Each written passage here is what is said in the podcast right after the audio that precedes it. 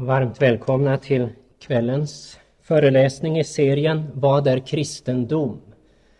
Vi håller på att behandla ämnet kyrkan. Detta ämne omfattar två huvuddelar. Den första delen är den osynliga kyrkan eller kyrkan i egentlig mening. Och den andra delen är den synliga kyrkan. Vi hade lite kvar att säga om den osynliga kyrkan. Och det ska vi göra allra först. Vi ska börja med att stryka under att kyrkans byggande och bevarande är uteslutande ett verk av Gud. Uteslutande ett verk av Gud. Precis som det är den helige Ande som genom evangelium verkar och bevarar tron genom vilken människor blir och förblir medlemmar i kyrkan så är det han som, för att bruka Luthers ord i förklaringen till tredje trosartikeln, samlar hela kristenheten på jorden och behåller den med Jesus Kristus i den enda sanna tron. Den upphöjde frälsaren som sitter på Guds högra sida är kyrkans huvud. Som den suveräne härskaren över allting styr han världens affärer för sin kropps sin kyrkas bästa så att helvetets portar inte ska bli hans kyrka övermäktiga. Matteus 16. Och de medel genom vilka kyrkan byggs upp och bevaras är detsamma som de genom vilka människor kommer till tro och förblir i tron, nämligen nådens medel. Vi ska alltså observera att kyrkan byggs inte och bevaras inte genom lagen, inte heller genom mänskliga åtgärder och metoder, inte genom tvång, inte heller med politiskt våld, inte heller tack vare kyrkliga organisationer eller aktioner, utan endast genom evangelium. Och det, vet ni, glöms ju så ofta bort. Det är endast evangelium som uppbygger och bevarar kyrkan. Men människans roll då? Ja, människans roll vid kyrkans byggande, utbredning och bevarande är endast instrumental. Vi läser i Första Korintierbrevet 3, verserna 5 till 10 bland annat att vi är allenast tjänare. Det är Gud som gav växten eller alltså kommer det icke an på den som planterar, ej heller på den som vattnar, utan på Gud som ger växten. Gud brukar människor som själva har blivit vunna genom evangelium. Han brukar sina lärjungar för att sprida evangelium ut i världen. Lärjungar vill inte behålla sanningen, den dyrbara skatt de har funnit för sig själva, utan de söker vinna andra. Och sålunda är kyrkans främsta uppgift mission, att sprida evangelium. Och när vi undervisar och predikar så ska vi alltid vara på det klara med att målet är att föra människor till tro på Kristus och göra dem fasta i denna tro och sålunda bygga och bevara den osynliga kyrkan. Och det finns inget annat medel för att uppnå detta än evangelium. Det är alltså helt galet när man söker efter andra medel och menar att på den vägen kunna bygga Guds kyrka. Då ska vi ställa frågan, var finns då kyrkan? Om nu kyrkan i egentlig mening är osynlig, så finns den ju ändå här i världen. Men var någonstans? Var är den? Så att jag kan gå dit. Ja, denna kyrka som är osynlig men som finns här på jorden, den kan man hitta. Inte därför att den syns på vissa ställen, men därför att den har synliga kännetecken. Vi har ju förut sagt att det är endast tron som gör människor till medlemmar i denna kyrka. Men vad är det som skapar tron? Jo, det är evangelium. Utan evangelium kan ingen tro uppstå. Och där ingen kristen tro finns, där finns inte heller kyrka. Sålunda, endast där Kristi evangelium brukas kan vi vänta oss att finna kyrkan.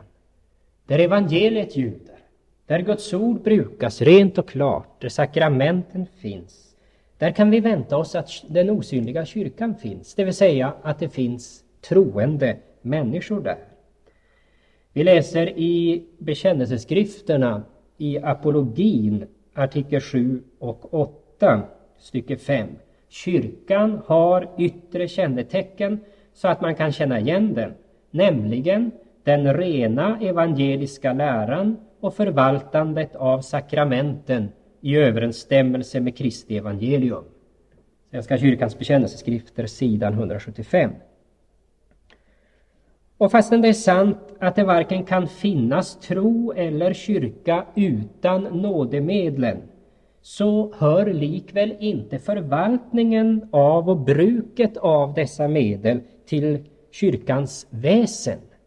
Eller som eh, somliga brukar säga, till kyrkans synliga sida. Det finns ingen synlig sida på ett osynligt ting. Både trons väsen och kyrkans väsen förblir osynliga för oss. Men, som vi nyss sa, den rena evangeliska läran och förvaltandet av sakramenten i överensstämmelse med Kristi evangelium är de yttre kännetecknen. Eller som man säger på latin, note ecclesiae, genom vilka vi kan veta att kyrkan finns där. Det finns sanna kristna eller medlemmar i den osynliga kyrkan också i sådana samfund där man vid sidan av falska läror dock håller fast vid evangeliets fundamentala sanningar. När Guds rena evangelium ljuder så har det alltid makt att skapa tro, också när det ljuder inom kyrkor där falska läror tolereras och sprids. Men givetvis är de falska lärorna ett allvarligt hot mot och ett hinder för tron och bör därför undflys. Och det ska vi tala mera om senare. Det är också möjligt att genom okunnighet, oförstånd, ta miste i vissa läror fastän man i hjärtat förlitar sig på Kristus om förlåtelse för all sin synd och hoppas på att bli frälst genom Herrens godhet och nåd alena. Men där evangeliets fundamentala sanningar är okända eller förnekas, där kan det inte finnas några medlemmar i den kristna kyrkan. Men där evangelium läres i sin sanning och i sin renhet, där framträder kyrkans yttre kännetecken klart. Där vet vi säkert att den osynliga kyrkan finns och därför ska vi söka oss dit. Vi läser hos profeten Jesaja, 55 kapitlet och 11 versen. Så skall det och vara med ordet som utgår ur min mun. Det ska icke vända tillbaka till mig fåfängt utan att ha verkat vad jag vill och utfört det vartill jag hade sänt ut det. Här läres alltså att Guds ord aldrig läres fåfängt. Men det betyder inte att eh, Guds ord alltid verkar tro. Så att överallt där evangelium förkunnas, där blir människorna vunna för Kristus och medlemmar i den osynliga kyrkan. Vi vet av liknelsen om såningsmannen i Lukas 8, 11-15 att Guds ord inte hade denna effekt på många av åhörarna, att de blev troende. Utan de hörde men blev ändå inte troende. Och inte heller betyder Jesaja 55.11 att överallt där vi predikar evangelium vinns alltid åtminstone några för Kristus. Vi vet av Lukas 10, 10 till 11 att det kan inträffa att man kommer med det goda, glada budskapet till en stad, men ändå tar man inte emot det. Man avvisar budskapet om Guds rike och Jesus säger att lärjungarna får då skudda stoftet av sina fötter till ett vittnesbörd mot den staden och gå därifrån. Men fastän det händer så betyder det inte att evangelium då har predikat förgäves. Det predikas aldrig förgäves. Gud kan också använda evangelium till att öka förhärdelsen och förstocka dem som gång på gång genom eget trots har förhärdat sig själva. Om detta läser vi Jesaja 6, 9 och 10 i Markus 4, vers 11 och 12. Om profeten Jesaja heter det att han ska ut och predika nådens evangelium för att de inte ska tro. För att ögonen ska klibbas igen och öronen bli tunga.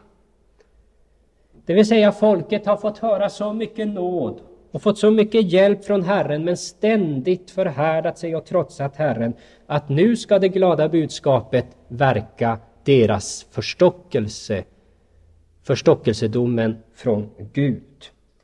Den som medvetet förhärdar sitt hjärta mot evangelium, han kan slutligen av Gud bli förstockad genom samma evangelium. Aposteln säger, vi är en Kristi välluktande rökelse inför Gud, både ibland dem som blir frälsta och ibland dem som går förlorade. För dessa senare är vi en lukt från död till död, för det förra är vi en lukt från liv till liv. Andra Korinthierbrevet 2, 15 och 16. De som genom evangelium kommer till tro, för dem är vi en lukt från liv till liv. De som genom evangelium blir ännu hårdare i sin otro, för dem är vi en lukt från död till död. Den omständigheten att evangelium har predikats för sådana som medvetet förhärdat sig mot sanningen, ja, det ska anföras emot dem på domens dag. Vi läser i Matteus 12, 41 och 42. Ninevitiska män skall vid domen träda fram tillsammans med detta släkte och bli det till dom ty de gjorde bättring vid Jona predikan. Och se, här är vad som är mer än Jona. Drottningen av söderlandet ska vid domen träda fram tillsammans med detta släkte och bli det till dom. Ty hon kom från jordens ända för att höra Salomos visdom och se, här är vad som är mer än Salomo. Därmed ska vi gå över till den andra delen i detta ämne om kyrkan. Och nu ska vi tala om den synliga kyrkan. Den synliga kyrkan. Och då ska vi först eh, stanna upp för vad vi menar. Definiera vad det är frågan om. Tron själv, den är ju osynlig. Vi kan inte se in i varandras hjärtan. Men denna osynliga tro, den bär frukt, den yttrar sig på ett sätt så att det går att se yttringar av tron. Alla sant troende kommer att bekänna sin tro. Det heter ju i Romarbrevet 10.10 10, Genom hjärtats tro blir man rättfärdig och genom munnens bekännelse blir man frälst. Och i Matteus 10.32 Därför var och en som bekänner mig inför människorna, honom skall också jag kännas vid inför min fader som är i himmelen. De troende visar alltså sin tro i bekännelsen. Men de visar också sin tro i sitt liv, i ett gudfruktigt liv. Man sätter ju ljuset på ljusstaken så att det lyser för alla dem som är i huset. På samma sätt må också ert ljus lysa inför människorna så att de ser era goda gärningar och prisar er fader som är i himmelen, säger Jesus i Matteus 5.16. Och vidare så känner man ju igen troende genom att de behöver nåd. De behöver höra Guds ord. De behöver nådens medel. De hämtar näring för sitt andliga liv genom ett regelbundet bruk av nådens medel. Det heter ju Den som är av Gud, han lyssnar till Guds ord. Johannes 8.47. Vi kan alltså nämna tre ting genom vilka vi lär känna våra trossyskon. För det första genom deras bekännelse, för det andra genom deras gudfruktiga liv och för det tredje genom deras bruk av nådemedlen. Dessa ting är yttre vittnesbörd om deras osynliga tro. Och det totala antalet av dem som vi på grundval av deras bekännelse i ord och handling betraktar som kristna utgör den synliga kyrkan. Men denna synliga kyrka, alltså det totala antalet av dem som bekänner sig till Guds ord, de som brukar nådens medel och de som lever gudfruktigt. Detta totala antal är aldrig identiskt med den osynliga kyrkan. Varför inte det då? Jo, därför att det kan finnas hycklare som efterapar trons kännetecken, som simulerar dessa yttre tecken på tro, som har skenet om sig att vara rätta bekännare och rätta kristna, men som är hycklare. Det talar Bibeln mycket om. De kan ha ett sken av gudsfruktan, Andra Timoteus 3.5. Och det är omöjligt för oss att avgöra vilka som på detta sätt har simulerat trons kännetecken och vilka som inte har det. Om vi försöker att göra det, då gör vi anspråk på att se in i hjärtana. Och ibland kanske vi tycker att här är det ändå vissa kännetecken som tyder på att det är spelad tro. Men vi kan inte gå in i hjärtat och försöker vi ta bort hycklarna från den yttre synliga församlingen då kan det hända att vi tillsammans med det ogräs som vi vill rycka upp också rycker upp vete. Om detta talar Jesus i Matteus 13, 24 följande. Och därför räknas dessa som simulerar en rätt tro som medlemmar i den synliga kyrkan fastän de inte är medlemmar i kyrkan, i den osynliga kyrkan. Vi läser om detta i eh, apologin i de lutherska bekännelseskrifterna, också artikel 7 och 8. Kyrkan i vidare bemärkelse omfattar både gudfruktiga och ogudaktiga. Ja, här är översättningen inte så klar. I grundtexten står det bonos et malos, goda och onda, eller i den tyska grundtexten böse und gute, alltså både goda och onda. Likaså, står det vidare, att det onda blott till namnet men ej i realiteten tillhör kyrkan, men att det goda gör det både till namnet och i verkligheten. Svenska kyrkans bekännelseskrifter, sidan 176. Nu har ju många missförstått det här. Eh, liksom de har missförstått liknelsen om ogräset och vetet. Det handlar alltså om de som till skenet är medlemmar i kyrkan. De har kännetecknen på att de har tron. Men i själva verket så är de hycklare, simulanter. Sådant ogräs kan man inte rycka upp. Det blir uppenbart först på den yttersta dagen vilka det är. Om vi försöker att liksom avgöra eh, vem som är kristen och icke kristen, inte på grundval av de yttre kännetecknen, bekännelsen i ord och handling, utan på grundval av hur vi känner det. Vi känner på oss att den här personen kanske inte är riktigt allvarligt kristen eller är någonting annat. Ja, då riskerar vi att rycka bort vete tillsammans med ogräset. Men många har tillämpat detta på uppenbara eh, föraktare av Guds ord eller uppenbara förvanskare av sanningen. Om sådana som inte alls visar de yttre kännetecknen på tron. Och sagt, ja men också de ska vi låta stå kvar i kyrkan För att Jesus säger ju att om vi rycker bort ogräset så kan också vetet följa med. Men när det gäller de som är uppenbara syndare, de som uppenbart förkastar delar av Guds ord och inte visar upp den bibliska bekännelsen, de ska ju förmanas och rättas till, undervisas, så att de står fasta i tron. Om de vägrar undervisning och rättelse och försvarar sin villfarelse, så ska de enligt Jesu ord ställas utanför den kristna församlingen. Och detta av kärlek, för att om möjligt de ska inse allvaret av att gå emot Herren och hans ord på någon punkt. Vi kan då sammanfatta. Den osynliga kyrkan är det totala antalet av dem som har den sanna tron i sina hjärtan. Den synliga kyrkan är det totala antalet av dem som bekänner den kristna tron. Den osynliga kyrkan ligger dold inom den synliga kyrkan. Därför att den synliga kyrkan kan, som vi nyss sa, innehålla hycklare, sådana som simulerar trons kännetecken.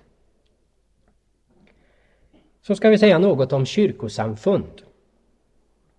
Den synliga kyrkan är uppdelad på många olika samfund, som också kallas kyrkor.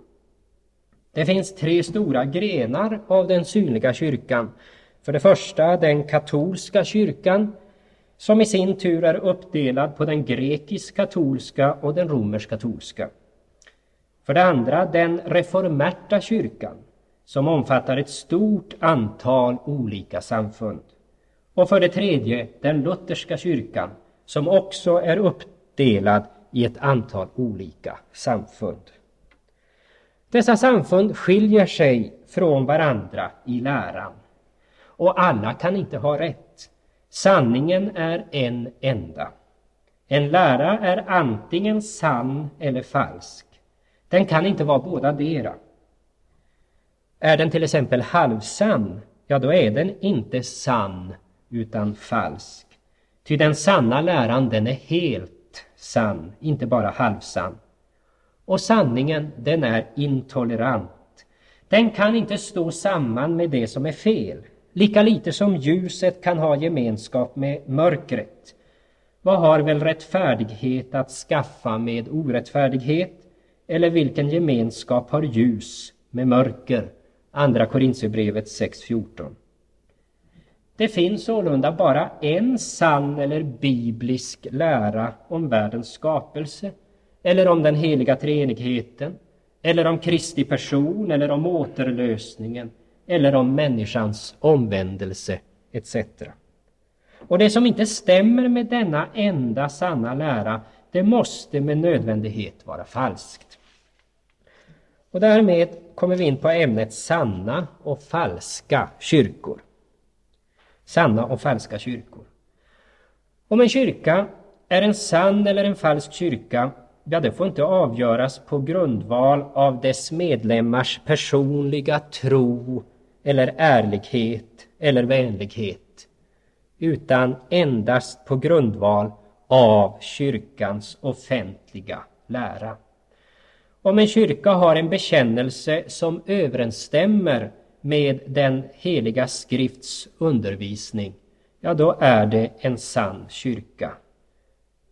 Men om en sådan kyrka likväl tolererar personer i sin gemenskap som lär eller sprider falska läror, ja då är hela samfundet ansvarigt för dessa personers falska läror.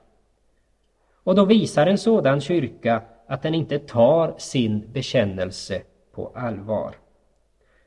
Gud kräver inte bara att vi håller oss stadigt vid det fasta ordet som vi läser i Titus 1.9 utan också att vi förmanar medelst den sunda läran och vederlägger dem som säger emot. Samma bibelställe. Om en falsk lärare vägrar att lyssna till sanningens ord och vända tillbaka till den sanna läran, ja, då måste han enligt Guds ord skiljas från kyrkogemenskapen. Till exempel Romarbrevet 16, 17, Titus 3 och 10. Kyrkogemenskap får inte råda mellan sanning och lögn, mellan personer som står för en biblisk lära och sådana som för fram obiblisk lära. Kyrkotukt måste brukas inte bara när det gäller synder i livet, Matteus 18, 15-17, utan också när det gäller synder i läran, alltså läror som strider mot skriften. Första Timoteus 1 och 3. Om en kyrka har en biblisk bekännelse men inte upprätthåller den utan förblir i kyrkogemenskap med falska lärare och kanske praktiserar kyrkogemenskap med kyrkor som är öppna för varjehanda läror, så kallad läropluralism, eller som har en obiblisk bekännelse, ja, där är det fråga om en falsk och en förrädisk kyrka. För att en lära ska vara sann så behöver den inte överensstämma med det mänskliga förnuftet, inte heller med den moderna vetenskapen eller med den allmänna opinionen etc. Men den måste till alla sina delar överensstämma med Guds ord. Det är alltså inte frågan om att ha en lärogemenskap på grundval av människostadgar och mänskliga tycken och regler, utan det är frågan om en överensstämmelse i Guds ords lära. Varför? Jo, enligt kyrkans tro och bekännelse, grundad på den heliga skrift, så är Guds ord högsta norm, regel och rättesnöre och detta ord är sanning. Guds ord är sanning. Johannes 17, 17. Om ni förblir i mitt ord så ska ni lära känna sanningen. Johannes 8, 31, 32. I Guds kyrka får ingenting annat läras än Guds ord. Jesus säger, lär dem att hålla allt vad jag har befallt eder. Matteus 28, 20. Och aposteln Petrus, om någon talar, så var det hans tal i enlighet med Guds ord. Första Petri 4, 11. Och Guds barn, upp, Guds barn uppmanas att dra sig ifrån sådana som lär annorlunda än Guds ord lär. Första Timoteus 6, 3-5, Romarbrevet 16, 17, Matteus 7, 15. En sann kyrka det är alltså en kyrka som i alla sina läroartiklar håller sig strikt till Guds ords undervisning. En falsk kyrka, det är en som i en eller flera punkter avviker från Guds ords undervisning. Och när vi betecknar en kyrka som falsk, då fäller vi ingen dom över den personliga tron hos enskilda medlemmar i denna kyrka. Domen som fälls och som för övrigt inte är vår utan Guds ords dom, den avser kyrkans lära och bekännelse, sådan den bekänns i ord och handling. Vi kan inte döma över enskilda personers inställning och hållning i sina hjärtan. Det är sålunda varje kristens plikt att pröva huruvida undervisningen i hans kyrka stämmer överens med Bibelns klara undervisning. Vi ska göra som judarna i Berea, Apostlagärningarna 17.11. Det står om dem att de ransakade var dag skrifterna för att se om det förhöll sig som nu sades. Och aposteln Johannes säger i sitt första brevs fjärde kapitel och första vers, mina älskade, tro inte var och en, var och en ande, utan pröva andarna huruvida de är av Gud. Ty många falska profeter har gått ut i världen. Vi har efter prövning funnit att den lutherska kyrkans läror, så som de framställs i Concordieboken av år 1580, överensstämmer med Guds ord i alla stycken. Och alla kyrkor vad de än heter, som i verkligheten lär och håller fast vid dessa läror, ska betraktas som sanna eller ortodoxa, renläriga, synliga kyrkor. Och de kyrkor som både för fram sanna läror och bekänner och försvarar eller ger utrymme för falska läror, de måste betraktas som heterodoxa eller irrläriga kyrkor. När vi säger att den lutherska kyrkan är den sanna eller ortodoxa kyrkan så vill vi därmed inte säga att den är den enda saliggörande kyrkan. Att man endast inom denna kyrka kan komma till tro och bli salig. Eller att alla hennes medlemmar är sanna kristna och ofelbart blir frälsta. Medlemskap i den lutherska kyrkan är inte identiskt med medlemskap i den osynliga kyrkan. Det har framgått av vad vi tidigare har sagt. Men vad vi vill säga, det är att alla hennes officiella läroartiklar stämmer överens med Guds ord och är därför sanna läror och att alla läror som strider mot dem är heterodoxa eller falska. När vi säger att andra kyrkor är falska kyrkor så vill vi på intet sätt göra gällande att det inte skulle finnas några kristna i dessa kyrkor eller att det är omöjligt att bli frälst inom dem. Vi kan inte se in i hjärtana och döma över de enskilda medlemmarnas tro inom falska kyrkor. Domen gäller de falska kyrkornas offentliga lära som inte stämmer överens med Guds ord och som vi vet därmed gör det svårt för människor att komma till tro eller att förbli i tro. Läror som blir många till fall och som därför ska undflys. Så hinner vi säga något om enhet i tron, att vara ett i tron och enhet i läran och unionism, dessa tre ting. För det första enhet i tro. Ja, det föreligger mellan alla medlemmar i den osynliga kyrkan, som vi bekänner med Luther i förklaringen till tredje trosartikeln, nämligen att den helige Ande bevarar hela kristenheten på jorden med Jesus Kristus i den enda rätta tro. Och vilket samfund en person än tillhör, om han förlitar sig på syndernas förlåtelse och evig salighet endast på grundval av Kristi förtjänst, ja, då är han ett i tron med alla andra kristna. Han kanske är okunnig om några andra av Bibelns läroartiklar, eller han har kanske missförstått vissa texter eller vissa läror.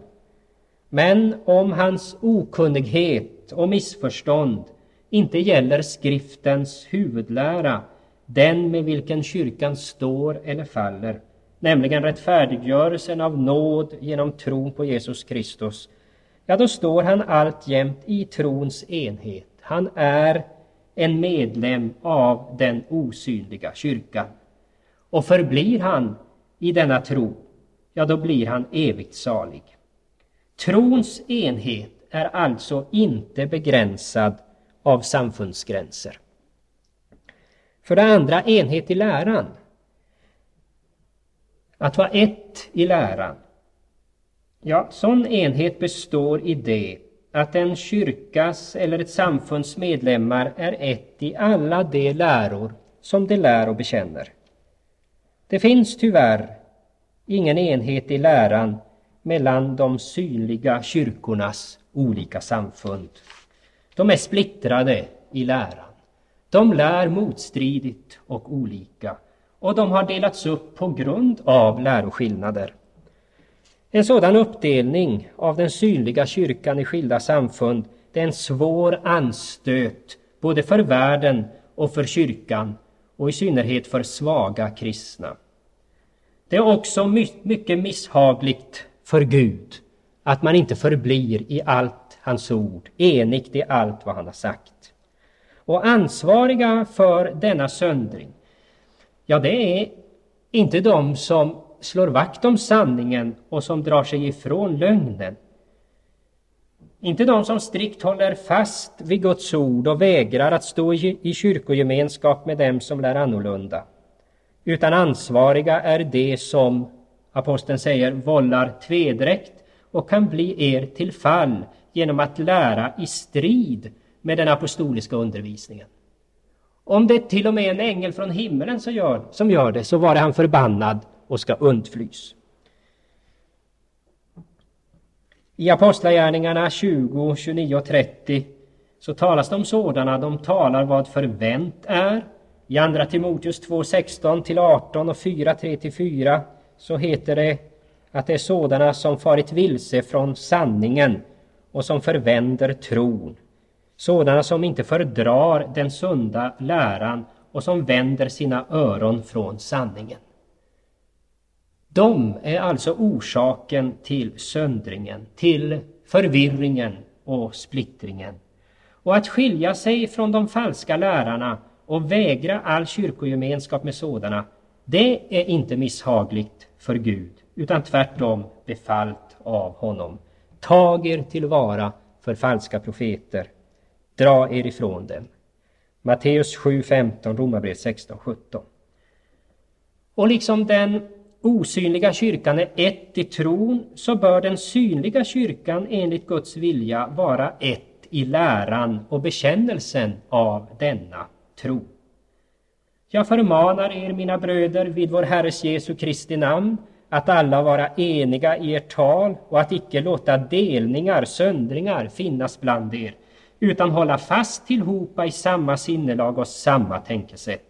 Första Korinthierbrevet 1.10. Vinnlägg er om att bevara Andens enhet genom fridens band, en kropp och en ande, liksom ni också blev kallade till att leva i ett och samma hopp, det som tillhör er kallelse. En Herre, en tro, ett dop, en Gud. Efesierbrevet 4, 3-5. Och vi läser om de första kristna. De höll fast vid apostlarnas undervisning och brödragemenskapen vid brödsbrytelsen och bönerna. Apostlagärningarna 2.42. Så bör det vara. De kristna, de vill ha endräkt, men inte en falsk endräkt som kan byggas upp om man struntar i Guds ords läror, utan en endräkt i läran och bekännelsen i Guds ords lära. Inte en enhet på bekostnad av sanningen, på bekostnad av läran, genom att läroskillnader överskyles eller nonchaleras, så som sker i modern ekumenism och även inom karismatisk kristendom, där man kan helt blunda för skillnader i läran, bara man har upplevelserna gemensamt. Nej, vi arbetar för en enhet som innebär att man tror Gud, tar honom på orden, Tro lär och bekänner samma bibliska sanningar, allt det som Gud lär i sitt ord. Och för det tredje, unionism. Vad menas med det? Ja, det är något helt annat än enhet i läran. Unionism innebär att man vill förena eller accepterar en förening av olika samfund med skilda läror eller förespråkar en kyrkogemenskap inom vilken olika läror ges utrymme. Detta leder till likgiltighet för den sunda läran, vilket är en svår kränkning av Herrens befallning. Unionismen tjänar inte heller enhetens sak. Den försvårar tvärtom verklig enhet. För det andra, den förevigar söndring i läran eftersom den kräver tolerans av det som skapade söndringen. De falska läror som har givit upphov till splittringen. De, man menar ju att sådana läror får inte stämplas som villfarelse och man får inte kräva att dessa falska läror upphör att spridas i kyrkan. Och för det tredje, unionismen syndar mot kärleken till nästan. Ty istället för att varna den som far vilse så överskyler man villfarelsen. För det fjärde, den är omoralisk, ty den låtsas en enhet som inte finns och lanserar tvetydiga lärosatser för att oförenliga läror ska kunna döljas och förenas. Det är ytterst vanligt att man samlas och så kommer man överens om något dokument som formuleras så skickligt så att helt oförenliga läror kan döljas och förenas bakom formuleringarna. Och för det femte så innebär unionismen ett förnekande av sanningen. eftersom den medvetet kompromissar med det som är fel. Kompromissar med och förråder sanningen. Jesus säger, den som inte är med mig, han är emot mig och den som inte församlar med mig, han förskingrar. Matteus 12.30. Och eftersom unionismen har sin utgångspunkt i likgiltighet för den rätta läran och skapar och befrämjar en sådan likgiltighet så riskerar den att förorsaka att efterhand hela sanningen går förlorad. När man kräver att läran hålls ren, då vittnar det ingalunda om att kyrkan är trångsynt. En falsk lära kan aldrig skapa en rätt tro. Inte heller kan falsk lära leda oss på den rätta vägen.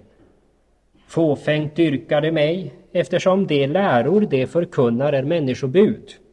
Matteus 15.9. Den verkan undervisningen har på våra hjärtan är ju beroende av undervisningens innehåll. Falsk lära skapar en falsk tro hos dem som accepterar den. Och bara den rätta läran kan skapa den rätta kunskapen och den rätta tron i hjärtat. Och för att göra lärjungar till Kristus så måste ju kyrkan lära allt vad Kristus har befallt och ingenting annat än vad han har befallt. Det är alltså av, av kärlek till människorna som Guds ords undervisning inte får förvanskas och som villfarelser inte får tolereras i församlingen.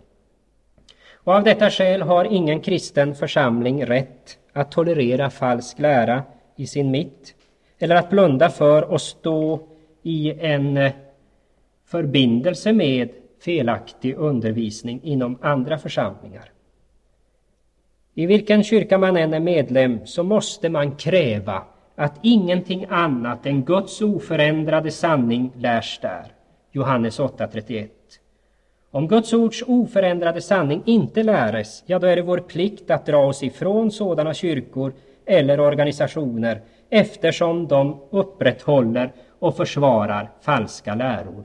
Romarbrevet 16, 17. Och jag ska sluta med ett citat ur apologin. Ogudaktiga lärare bör man övergiva. Svenska kyrkans bekännelseskrifter 184. Ja, det där är en, en, översättning som kan missförstås. Ordagrant står det Impi doctores deserendi sunt eller på tyska Doch soll man falsche Lehrer nicht annehmen oder hören. Falska lärare ska man inte ta emot eller höra. De ska man desertera ifrån. När vi drar oss ifrån falska lärare så bör vi också förena oss med en kyrka där skriftens läror läres i sin sanning och renhet och sakramenten förvaltas enligt Kristi instiftelse.